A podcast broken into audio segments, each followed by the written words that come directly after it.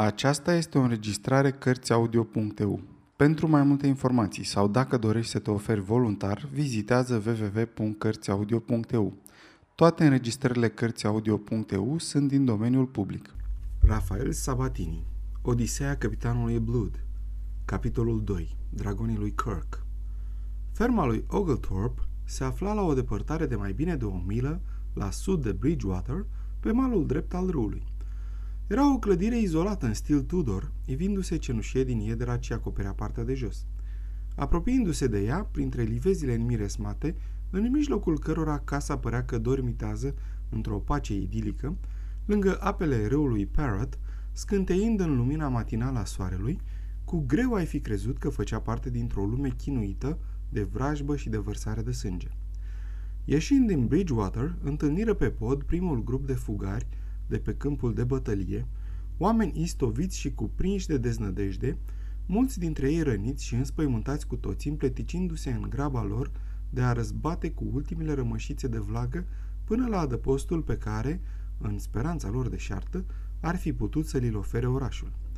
Ochii sticloși de oboseală și de frică îi priveau de pe chipurile îngrozite și vrednice de milă, pe domnul Blood și pe tovarășul său trecând călare, iar glasuri răgușite îi preveneau că urmăritorii necruțători erau undeva pe aproape. Totuși, fără a se lăsa impresionat, tânărul Pit își mâna grăbit calul de-a lungul drumului plin de colb, pe care acești bieți fugare ai încăierării de scurtă durată de la Sedgemoor se întorceau în grupuri din ce în ce mai numeroase. Brusc, el schimbă direcția și apucă pe o cărare ce tăia pășiunile acoperite de rouă. Chiar și în aceste locuri, ei întâlniră pârcuri răzlețe de epave omenești care se împrăștiau pretutindeni uitându-se cu groază în urma lor, în timp ce înaintau prin iarba înaltă, deoarece în orice clipă se așteptau să zărească vestoanele roșii ale dragonilor. Cum drumul pe care o luase Pitt mergea spre miază zi, apropiindu-se din ce în ce de cartierul general al lui Feversham, ei se descotorosiră repede de acești naufragiați ai bătăliei și călăriră mai departe printre livezile pașnice, încărcate cu roade ce se coceau și care în curând aveau să-și dea prin osul lor anual de cidru. În sfârșit, descălecară pe lespezile din piatră de silex ale curții, iar Baines, stăpânul fermei, le ură bun venit cu chipul grav și gesturi agitate.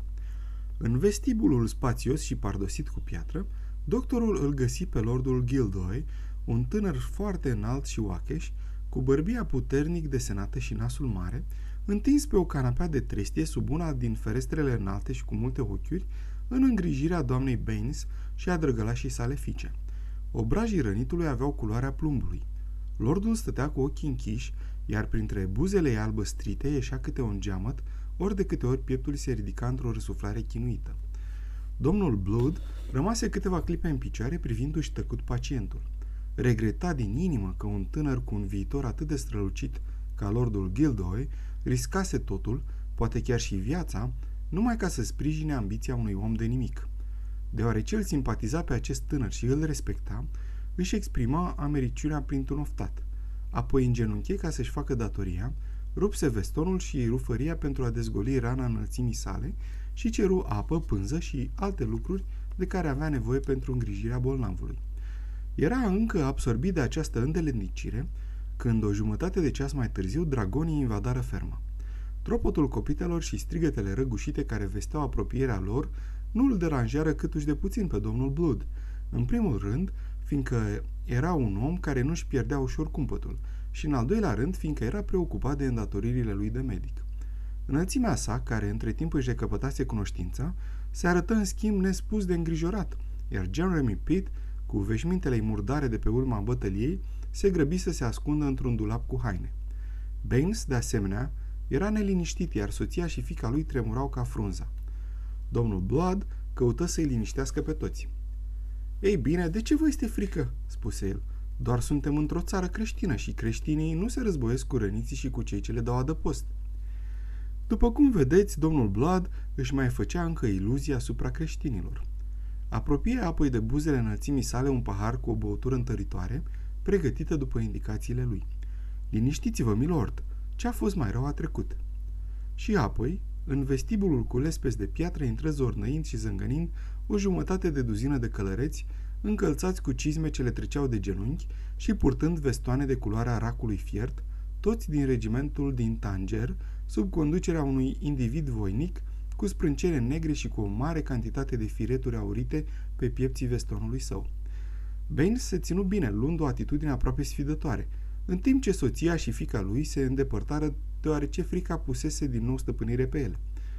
De la căpătâiul canapelei, domnul Blood întoarse capul pentru a arunca o privire spre cei ce năvăliseră în casă. Ofițerul dădu cu voce aspră un ordin care îi făcu pe oamenii săi să ia poziție de drepți, apoi înaintă fălos cu mâna înmănușată pe mânerul sabiei și cu pintenii zornăind muzical. Îi spuse fermierului ce mandat avea. Sunt capitanul Hobart din regimentul de dragoni al colonelului Kirk. Ce răzvătiți adăpostești? Fermierul se spere de tonul brutal cu care fusese pusă întrebarea și lucrul acesta îi se reflectă în tremurul vocii. Eu, eu nu sunt un om care să adăpostească răzvrătiți, domnule. Acest gentilom rănit... Pe ăsta îl văd și singur. Capitanul păși spre canapea și privi amenințător spre rănitul cu fața cenușie. Nu-i nevoie să întreb cum de a ajuns în această stare și când a fost rănit. Este un blestemat de răzvrătit și asta mi-ajunge. Zvârli o comandă dragonilor. Afară cu el, băieți! Domnul Blood trecu iute între canapea și soldați. În numele omeniei, domnule, vorbi el cu o undă de mânie în glas, suntem în Anglia și nu în Tanger. Acest gentilom este într-o stare gravă. Nu poate fi mișcat din loc fără a-i se pune viața în primejdie. Capitanul Hobart păru amuzat. Asta e bună, dar ce-ți închipui dumneata că am sarcina să-mi îngrijesc de viețile răzvrătiților? E, drăcia dracului, crezi poate că vreau să-l iau de aici și să-l ajut să se însănătoșească? De-a lungul șoselei între Weston și Bridgewater a fost ridicate spânzurători și acest domn este la fel de bun pentru oricare dintre ele. Colonelul Kirk o să dea acestor nerozi de protestanți o lecție pe care nu o să o uite nici peste 100 de ani. Cum? Dumneavoastră spânzurați oamenii fără să-i judecați? Pe cinstea mea văd că m-am înșelat. Se pare totuși că suntem în Tanger, de unde este și regimentul dumneavoastră. Capitanul se uită la el plin de furie. Îl cercetă din creștetul perucii până în tălpile cizmelor de călărie. Remarcă trupul uscățiv, dar viguros, felul mândru de a-și ține capul, aerul autoritar al domnului Blood și ostașul recunoscu în el pe ostași. Ochii capitanului se îngustară. Cercetarea continuă. Cine dracu ești?" izbucni el. Numele meu este Blood, domnule, Peter Blood, la dispoziția dumitale. Da, da, va să zic așa, ăsta ție numele. Ai fost cândva în serviciul Franței, nu-i așa? Chiar dacă domnul Blood fu surprins, nu se trădă de fel. Am fost. Atunci mi-aduc aminte de dumneata. Acum cinci ani sau mai bine era în Tanger. Așa este, l-am cunoscut pe colonelul dumitale. Pe cinstea mea, s-ar putea să-i renuiești cunoștința. Capitanul râse dezagreabil. Ce te aduce aici, domnule?" Gentilomul acesta rănit. Am fost chemat să-l îngrijesc, sunt medic." Medic, dumneata?" În vocea lui adâncă și autoritară răsuna disprețul pentru această minciună, după cum era el încredințat. Medicine bacalaureatus, spuse domnul Blood. Nu mi-a arunca în obrez franțuzească dumitare, domnule, se răsti Hobart. Vorbește englezește. Zâmbetul domnului Blood îl supără pe dragon. Sunt medic și mi exercit profesiunea în orașul Bridgewater. Capitanul râse batjocoritor. Unde ai ajuns probabil trecând prin Lime Regis, în suita ducelui bastard. Era rândul domnului Blood să râdă ironic. Dacă inteligența ți-ar fi tot atât de grozavă ca și vocea, ai ajunge un om mare, dragul meu. O clipă dragonul rămase mut, apoi se întunecă la față. S-ar putea să afli că sunt destul de mare ca să te spânzuri. Într-adevăr, cred că ai dreptate. Ai înfățișarea și apucăturile unui călău. Dar dacă încerci să-ți exerciți meseria asupra pacientului meu de aici, s-ar putea ca funia pe care o pregătești pentru el să fie pentru propriul dumitale gât. Nu este dintre aceia pe care poți să-i spânzuri și cu asta basta. Nu numai că are dreptul de a fi judecat, dar și dreptul de a fi judecat de pairii săi. De pairii săi? Capitanul rămase buimac auzind aceste trei cuvinte pe care domnul Blad le subliniase intenționat. Desigur, oricare altul în afară de un neghiop sau de un sălbatic ar fi întrebat de numele rănitului mai înainte de a da ordin să fie spânzurat.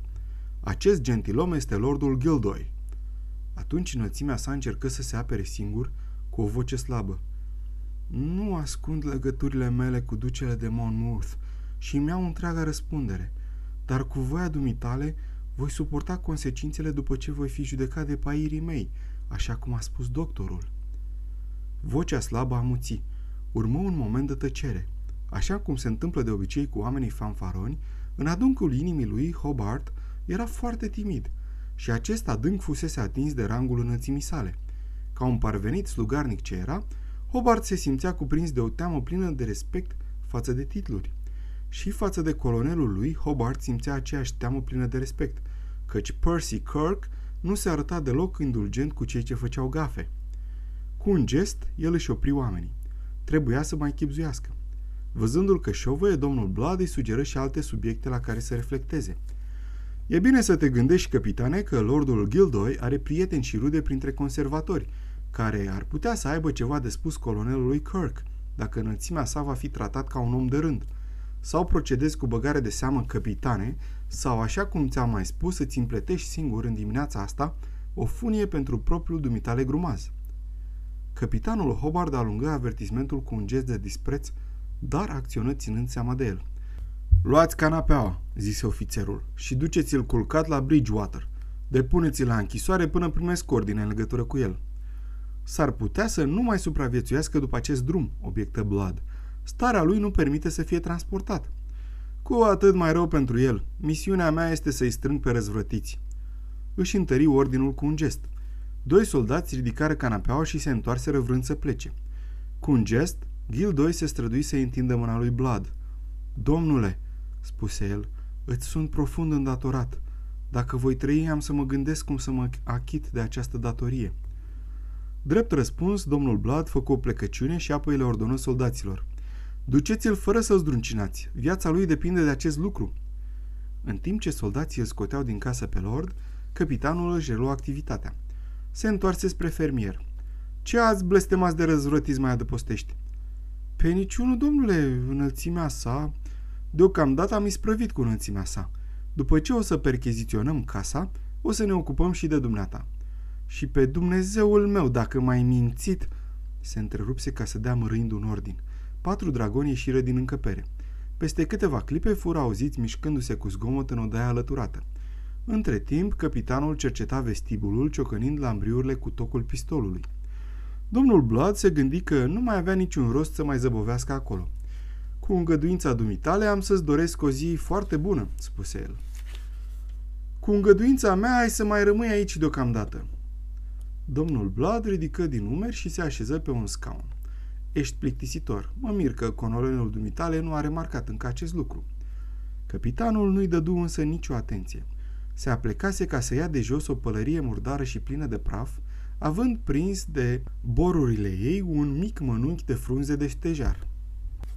Stătea aruncată lângă dulapul de haine în care își căutase adăpost nenorocitul de pit. Capitanul zâmbi dușmanos. Ochii lui scormoriră încăperea oprindu-se mai întâi batjocoritori asupra fermierului, apoi asupra celor două femei din fundul camerei și în sfârșit asupra domnului Blood, care stătea picior peste picior într-o atitudine plină de nepăsare ce contrasta izbitor cu gândurile ce îl frământau. Capitanul se îndreptă spre dulap și deschise unul din canaturile ușii masive de stejar. Apucă omul ghemuit acolo de gulerul hainei și îl trase afară. Cine dracu mai e și ăsta?" întrebă el. Alt nobil."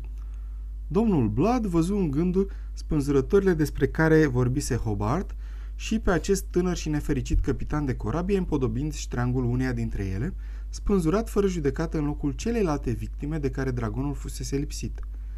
De aceea născoci pe roc, pentru tânărul răzvrătit, nu numai un titlu, ci o întreagă familie. Pe cinstea mea că ai nimerit-o, capitane.